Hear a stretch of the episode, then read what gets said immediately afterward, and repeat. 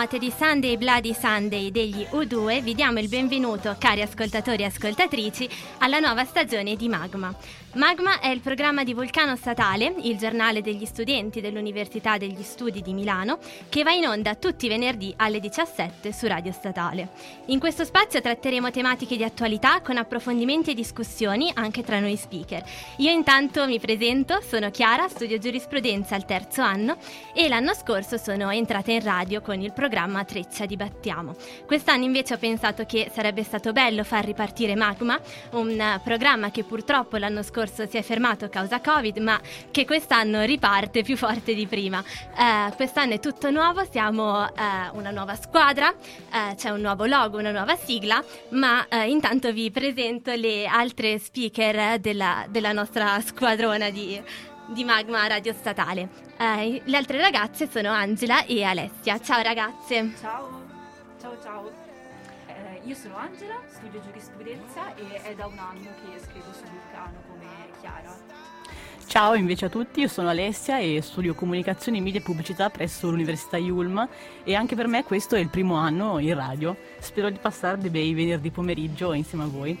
Assolutamente sì e questo venerdì pomeriggio tra l'altro lo iniziamo in grande stile perché le sorprese non finiscono qua, nella prima puntata vi abbiamo portato anche una nuovissima ospite. Vi presento quindi Ellen Barlow, eh, studentessa e attivista per il clima che attualmente partecipa anche al movimento Fridays for Future.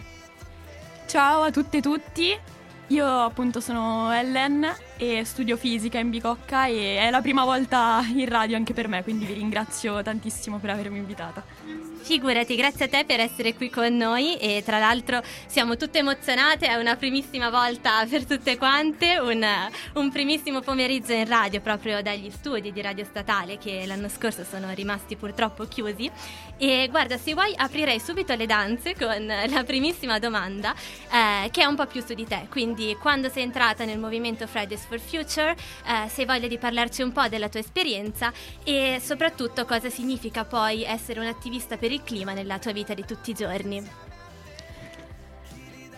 Ottima domanda, perché mm, cioè, mi fa piacere iniziare con questa domanda perché proprio eh, questo è un po' il mio anniversario della mia entrata in, cioè non oggi ma in questo periodo, due anni fa, io sono entrata in Fridays for Future e ho iniziato partecipando eh, al gruppo locale di Monza. Io vado, sono andata a scuola a Monza alle superiori e um, all'inizio Fridays for Future nel marzo del 2019 è nato proprio come un, um, un gruppo di rappresentanti delle varie scuole superiori di Monza che si sono riuniti, si sono parlati, si sono detti ehi c'è questa ragazza eh, che ha iniziato a scioperare per il clima perché non lo facciamo anche noi e quindi eh, hanno organizzato uno sciopero il 15 di marzo in cui a Monza sono eh, hanno partecipato più di 7.000 persone, che è, che è, una cosa incredibile per una cittadina come Monza. E um, da lì poi è stato tutto un crescendo di partecipazione, sono entrate nuove persone, tra cui io. Quindi è stato. Um, non conoscevo direttamente le persone che hanno fondato, tra virgolette, Fridays, però attraverso amici di amici, cioè semplicemente era un gruppo di persone che, um, che volevano battersi per difendere il clima e quindi io ho sempre avuto un po' questo, questo, questo interesse fin da piccola per la cura dell'ambiente, del mondo attorno a noi. Quindi sono sempre stata molto interessata e ho chiesto come partecipare, semplicemente ho, sono, sono, andata a una riunione e, e semplicemente è un gruppo molto anche umanamente coinvolgente, è stato proprio un gruppo orizzontale, di un movimento dal basso, proprio delle persone che hanno semplice- di- semplicemente deciso di riunirsi e partire, costruire qualcosa. Quindi proprio in questo senso fare l'attivista per il clima è, ecco, proprio fare, iniziare a fare quel passo in più, cioè mettersi in discussione eh, mettere in discussione il proprio stile di vita di tutti i giorni. Cioè, ehm, siamo abituati a vivere secondo dei paradigmi che è il momento di mettere in discussione, quindi da, eh, il modo in cui mangiamo, eh, il modo in cui ci spostiamo, il modo in cui andiamo a scuola. Quindi è un impegno costante che però non richiede fatica perché è proprio una presa di coscienza che arriva un po' dal profondo. Ecco. Ecco, tra l'altro eh, su questo tema si sente molto spesso parlare di avere uno stile di vita sostenibile, adottare uno stile di vita sostenibile, ma secondo te, secondo quali criteri si può davvero definire tale uno stile di vita? E soprattutto, ehm, appunto, tu dicevi che eh, non comporta fatica, che ovviamente ehm, è una cosa che chiaramente fa piacere, ma ehm, per iniziare a costruire un, questo tipo di stile di vita, alcune cose magari sono intuitive, per altre cose magari c'è bisogno proprio di più ricerca, di più informazione, anche perché poi uno dei tanti punti secondo me è che non esiste uno stile di vita sostenibile al 100% e soprattutto mh, quello che può essere sostenibile per una persona nel lungo termine magari per un'altra non è facile da reggere come uh, approccio proprio come stile di vita quotidiano. Sì, esatto. Io infatti um, lo specifico perché forse non mi sono spiegata bene prima. Eh, non, costa, non, mi è costato fatica nella mia esperienza proprio per il fatto di essere diventata attivista, di aver approfondito certi argomenti in un certo modo. Ovviamente eh, avere un, uno stile di vita sostenibile magari non è per tutti per i più disparati motivi.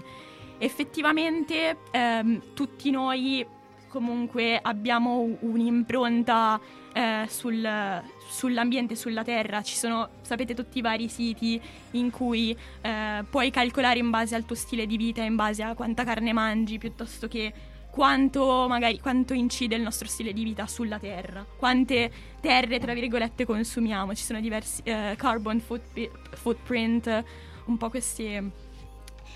E um, appunto è una cosa che si costruisce pian piano e si tratta sempre un po' di fare quello che si può e cercare di fare il proprio meglio. Quindi assolutamente anche in quanto attivisti e attivisti, eh, molti di noi hanno per esempio scelto di eliminare la carne dalla propria dieta. Però c'è ovviamente chi per scelta o anche per salute non può farla, ma nessuno condanna una persona che decide di continuare a mangiare carne. E, um, è vero, non, non, esiste uno stile di vita al 100% sostenibile e si sì, mm, il fatto è che ognuno secondo me deve fare un pochino il, il pezzettino, il suo pezzettino nel... Eh, se ognuno fa un po' un qualcosina, secondo me in tanti si può, si può fare un grande passo. Assolutamente, intanto grazie per la risposta e tra l'altro sempre in tema attivismo c'era una domanda molto bella di, di Ale. Sì Elena, abbiamo un'altra curiosità. Come è stato fare attivismo a distanza e come è stato soprattutto tornare finalmente a far sentire la propria voce nelle piazze?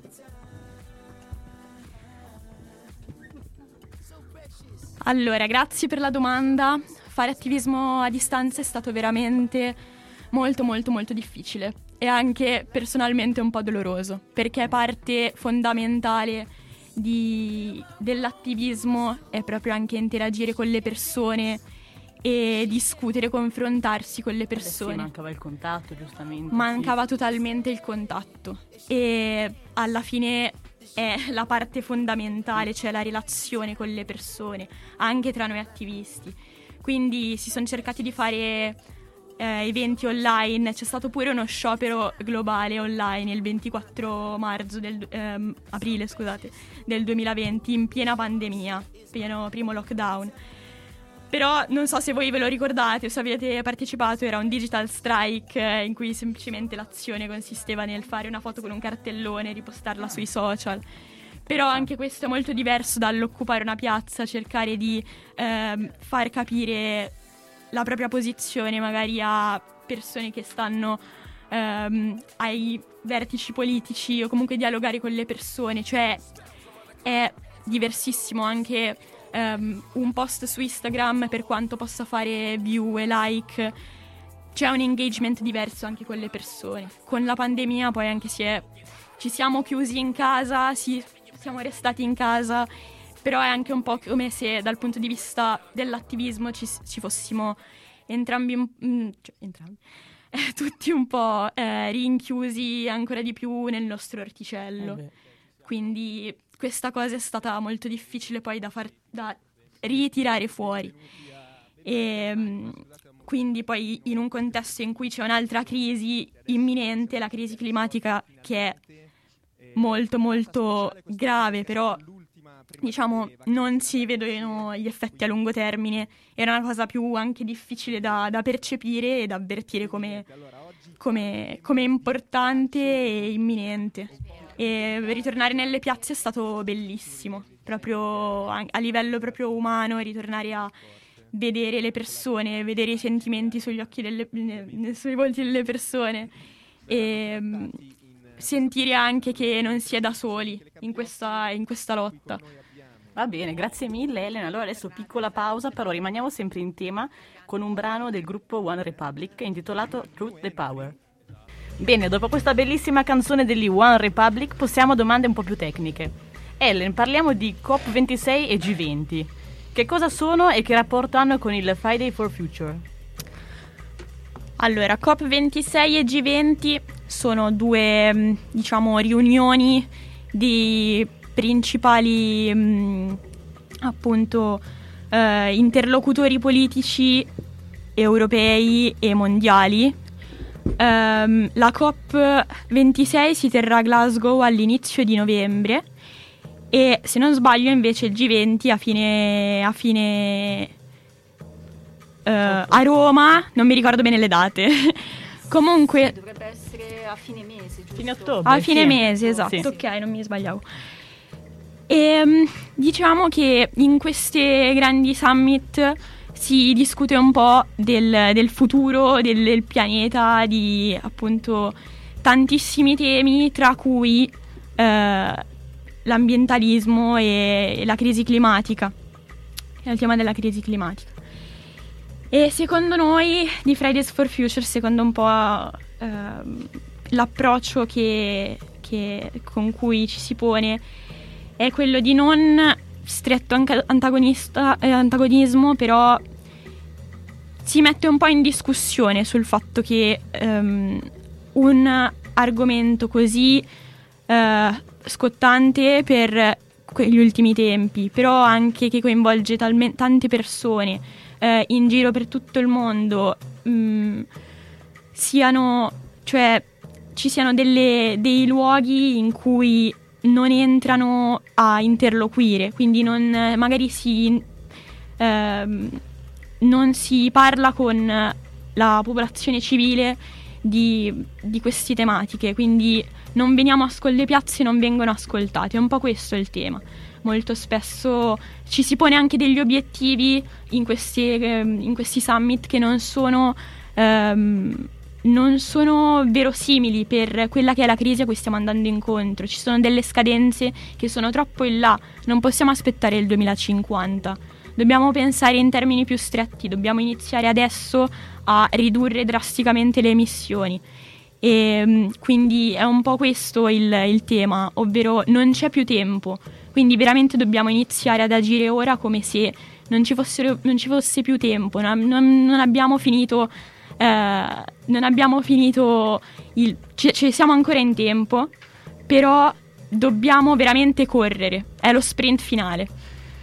Esatto, e tra l'altro, eh, appunto, rispetto a quello che hai appena detto, quindi al fatto che comunque eh, cioè, Fridays for Future guardi in maniera anche eh, critica eh, questi diciamo, questi eventi che vengono organizzati eh, diciamo, dai, dai, leader politici, ehm, volevo parlare di eh, quello che, eh, diciamo, quell'evento che si è tenuto eh, appunto tra la fine di settembre e l'inizio di ottobre, che è stato il Youth for Climate Driving Ambition, eh, che appunto... Mh, eh, diciamo, ha raccolto moltissimi giovani under 30 provenienti da tantissimi paesi eh, cioè che sono sostanzialmente i Paesi membri della Convenzione delle Nazioni Unite sui cambiamenti climatici e appunto ehm, sono stati chiamati questi giovani a Milano eh, con l'obiettivo diciamo, di redigere la, la carta eh, che poi eh, sarebbe stata diciamo, discussa durante la pre-COP26 che si è tenuta all'inizio appunto di ottobre, quindi da,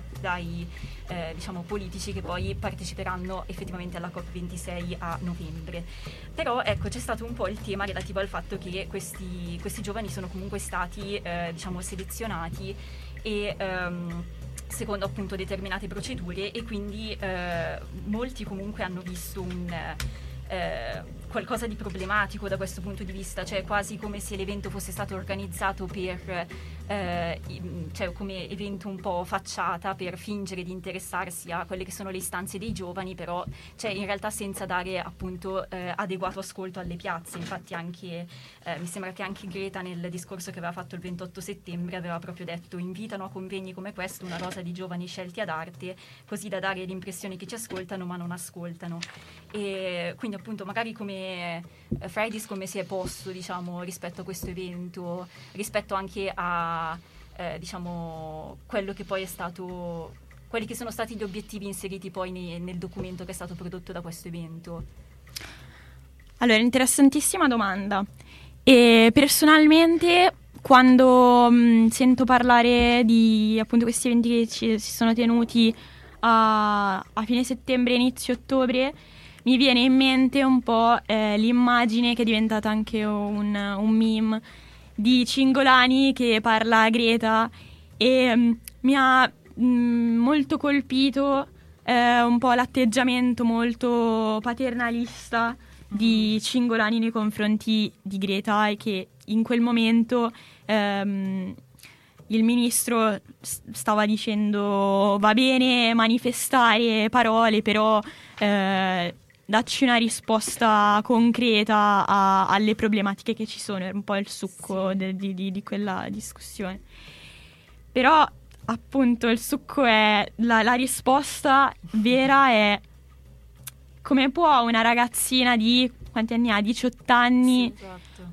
dare delle risposte, elaborare delle risposte a, un a una crisi del genere, in un contesto del genere è veramente un atteggiamento, secondo me, eh, molto di chi vuole scaricare la responsabilità su qualcos'altro e, e qualcun altro.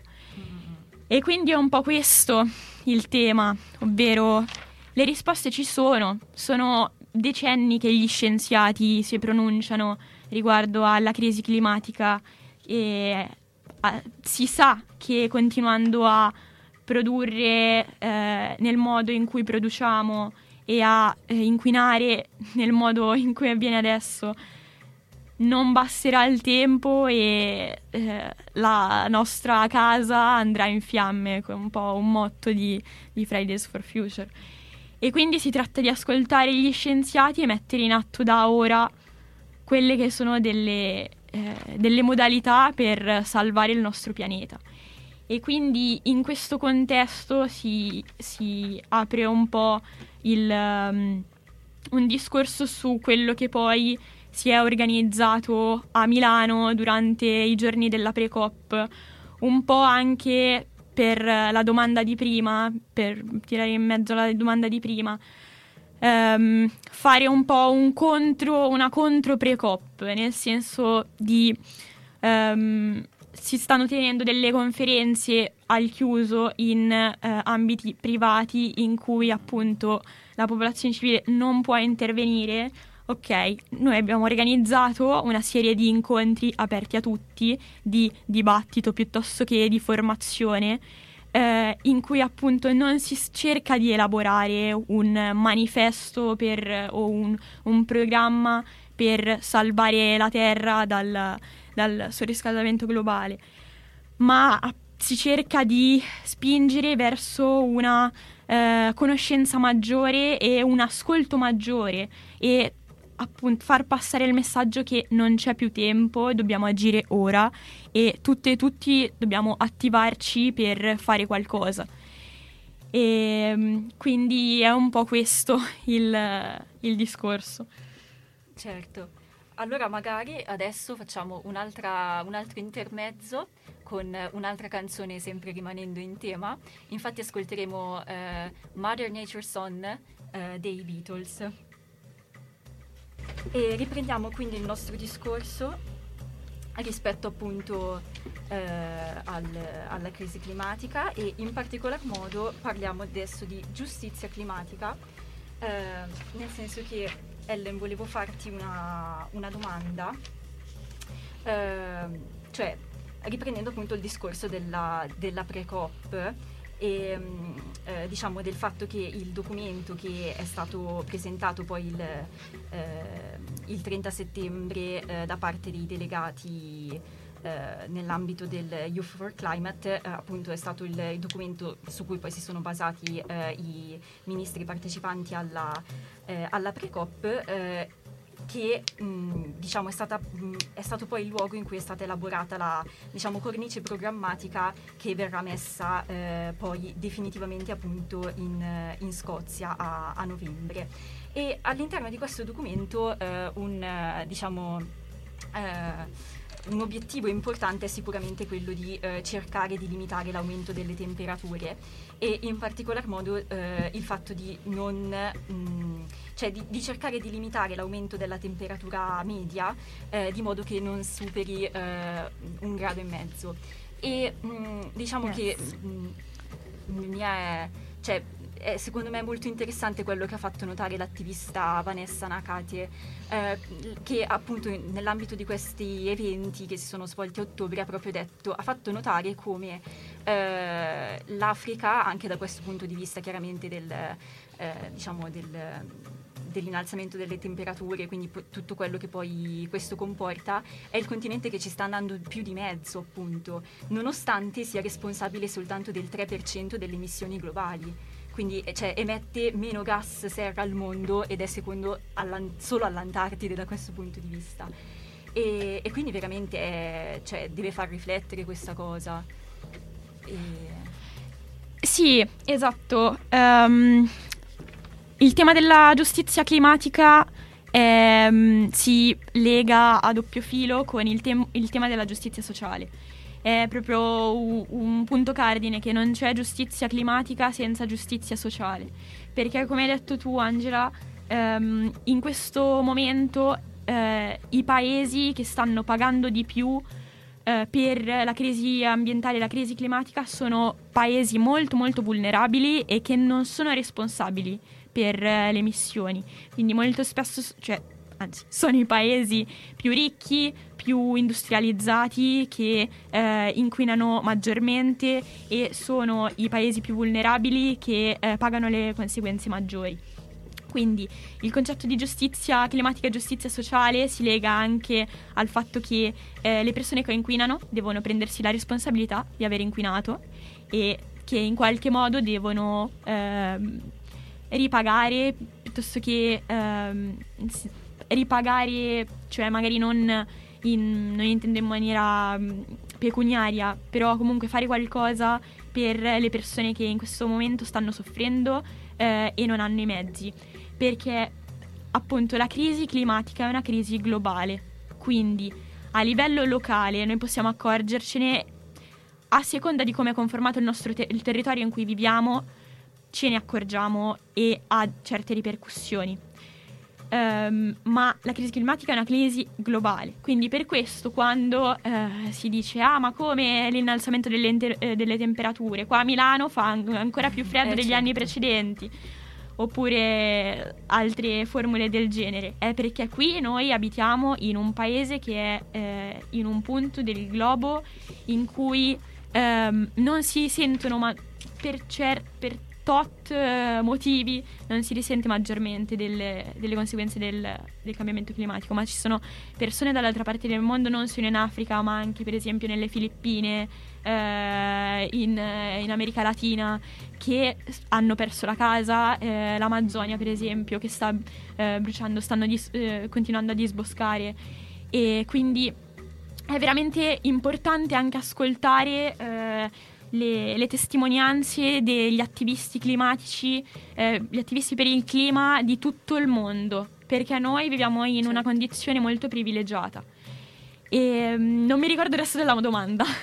No, eh. sì, sì, era appunto eh, era questo sostanzialmente. Tra l'altro mi è venuto in mente che noi, diciamo, chiacchierando nei giorni scorsi, tra l'altro, eh, di questa cosa abbiamo anche menzionato il concetto di intersezionalità, quindi dal punto di vista della, cioè, di, della lotta e quindi magari sarebbe interessante riprendere questo concetto. Sì, il concetto di intersezionalità delle lotte è fondamentale per chi fa attivismo ambientale, che consiste un po' nel, nel pensiero per cui non c'è giustizia eh, climatica senza anche giustizia sociale, eh, senza anche ehm, appunto antifascismo, femminismo, antirazzismo, cioè si può notare che ci sono appunto delle, un filo che collega tutti questi eh, temi. Poi è un discorso molto anche interessante da snocciolare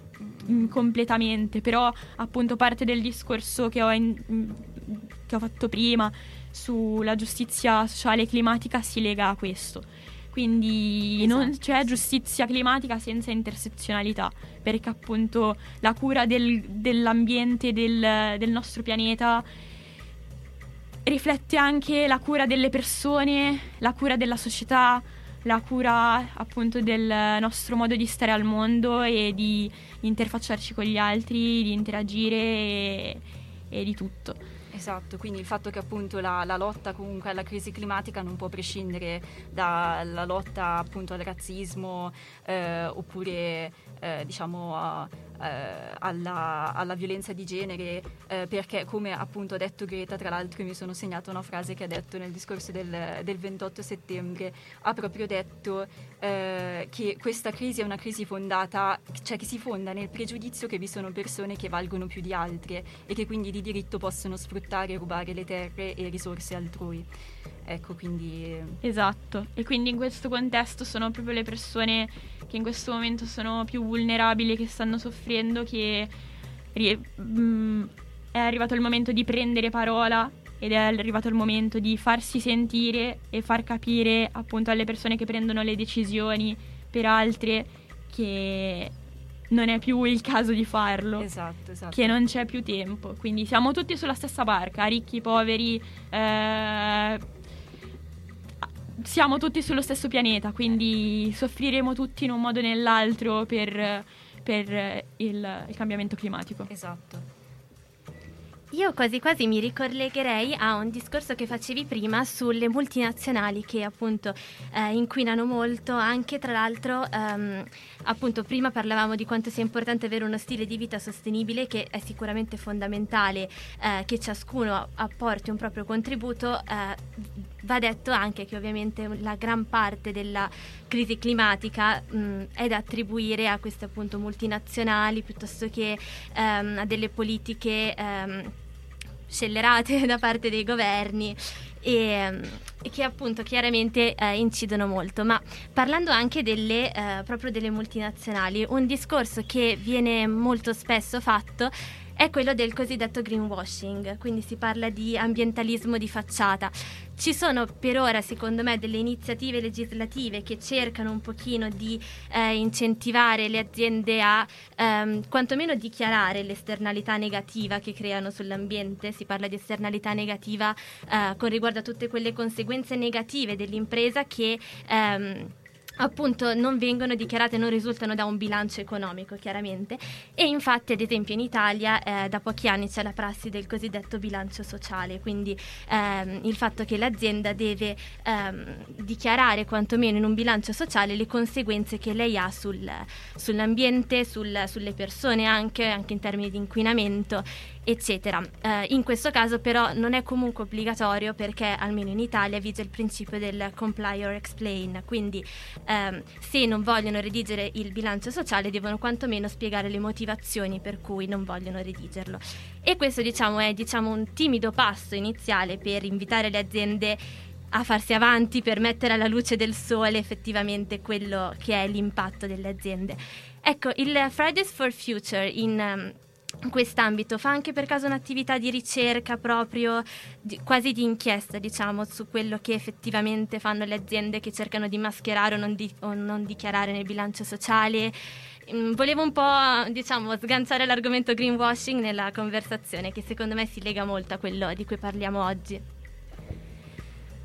Grazie mille per la domanda, bellissima.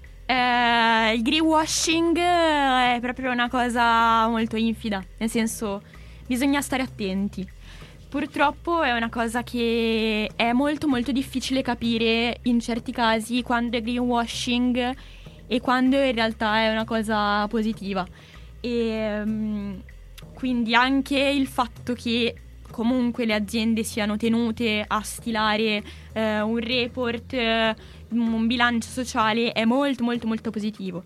E, um, ci sono non a livello di Fridays, eh, in Fridays cioè sono vari, vari magari persone che si interessano di alcuni argomenti e poi vengono sviluppati. Quindi c'è per esempio un gruppo di lavoro ehm, sul gruppo scienza, un punto in cui si cerca un po' di ehm, eh, parlare di scienza e di magari tenere contatti con, proprio con gli scienziati, eccetera. Quindi era quello un po' che mi è venuto in mente come possibile cosa che si collega a questo, nel senso ehm, perché alla fine ehm, il greenwashing è tanto un'opera molto di retorica molto spesso. Ormai il green è una parola bellissima che viene rivenduta in qualsiasi, in qualsiasi salsa. Eh, però che cos'è green? C'è da andare a vedere proprio nello specifico eh, quella maglietta che è stata prodotta in, con cotone riciclato, ok? Però di, bisogna vedere appunto anche nell'ambito della giustizia sociale come questo cotone poi è stato trattato. I lavoratori come sono stati, eh, come sono stati eh, quali sono con- le condizioni dei lavoratori, quindi c'è da andare molto nello specifico anche da un punto di vista scientifico. Quindi a livello di ehm, denuncia di multinazionali ti dico no perché eh, cioè non c'è un gruppo che si occupa di questo perché appunto è una materia molto molto infida. È molto, molto, ci sono tante tante sottigliezze, c'è da stare molto attenti ed è molto molto difficile. Il, grish, il greenwashing è beh, una brutta bestia, è proprio, è proprio una brutta bestia perché è una cosa che che fa solo del male.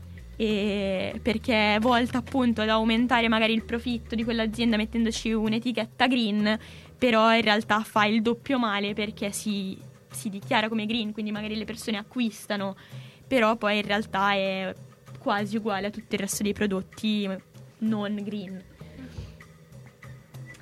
Assolutamente. E se le mie socie qui non hanno altre domande, io quasi quasi ehm, mi avvicinerei con l'ultimissima domanda, eh, sempre per ritornare sul tema dell'attivismo stavolta.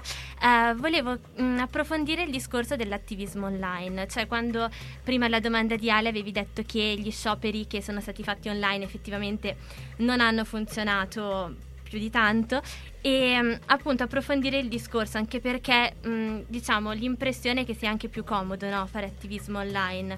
Nel senso che eh, si lega un pochino anche con il greenwashing secondo me a livello di sul piano logico no? cioè io posso mettere una foto dicendo sì Fridays for Future ehm, combattiamo il cambiamento climatico allo stesso tempo posso eh, avere un, bermi 18 bottigliette di plastica d'acqua di plastica al giorno e avere uno stile di vita che non è neanche un minimo attento, no? Già occupare una piazza è comunque diverso, richiede certamente un impegno maggiore. Anche qui magari c'è un margine di poi effettivamente che impegno c'è dietro, però secondo me già il fatto comunque di ehm, vedere proprio altre persone in quella piazza per un certo motivo è anche quasi un incentivo no? a migliorarsi sempre di più. Sì, come hai detto tu, ehm, somiglia molto al greenwashing, cioè ci si ferma lì, ci si ferma al like al post o al post ricondiviso nelle storie piuttosto che... E poi è un po' come lo stesso concetto di eh, magari persone che vanno alla manifestazione per il clima e poi vanno subito a mangiare al Mac. C'è qualcosa che non va, vuol dire che non... nel senso, la, non, non, è una presa di coscienza cioè, veramente sentita. E io penso che appunto, anche a venire in piazza ci vuole coraggio. Anche a venire in piazza e dire voglio far sentire la, la mia voce ci vuole coraggio. Quindi anche il coraggio di saltare una lezione di scuola per manifestare. Um, è una cosa non da tutti, penso, e quindi anche proprio l'atto fisico di essere lì fisicamente col proprio corpo a mandare un messaggio è qualcosa di grande, cioè sembra molto molto piccolo, ma è una cosa molto grande perché interrompi la tua quotidianità per metterti nel mondo e per comunicare con il resto del mondo, per sentirti parte di qualcosa di più, perché ci sono delle cose importanti che attendono proprio che andiamo lì in presenza, in prima persona e ci impegniamo. Quindi anche in questo, in questo, in questo contesto si lega al greenwashing perché ci vuole coraggio per un'azienda modificare il bilancio, spendere magari un po' di più per fare la maglietta in, in cotone organico che ha tutto un altro costo. Ci vuole coraggio. E, e invece ci vuole meno coraggio a fare greenwashing. Assolutamente sì, sono totalmente d'accordo. E mm, ragazzi, io starei qua a chiacchierare con voi di cambiamento climatico e greenwashing tutto il pomeriggio, ma purtroppo siamo addirittura di arrivo. Eh, io ringrazio tantissimo Ellen per essere stata qui con noi oggi eh, come nostra primissima ospite di questa nuova stagione. Grazie a voi, veramente è stato un onore. Guarda, l'onore e il piacere è anche nostro. E mm, che dire, io eh, vi saluto, vi aspettiamo venerdì prossimo, sempre alle 17 su Radio Statale. Nel frattempo potrete trovare la nostra puntata registrata su Spotify, dove eh, apriamo anche un canale in cui ritroverete tutte le puntate registrate qualora non riusciate ad ascoltarci live. Ma mi raccomando, pre- godetevi con noi il brivido della diretta e ascoltateci direttamente sul sito di Radio Statale www www.radiostatale.it e tra l'altro adesso finisce la parte promozione ma noi vi ricordiamo anche che abbiamo una pagina Instagram eh, magma-in-basso Radio Statale che mm, contiene tutti i nostri aggiornamenti sul, sulle tematiche che abbiamo intenzione di trattare e ovviamente se siete interessati vi invitiamo a seguirla. Un caro saluto e al prossimo venerdì.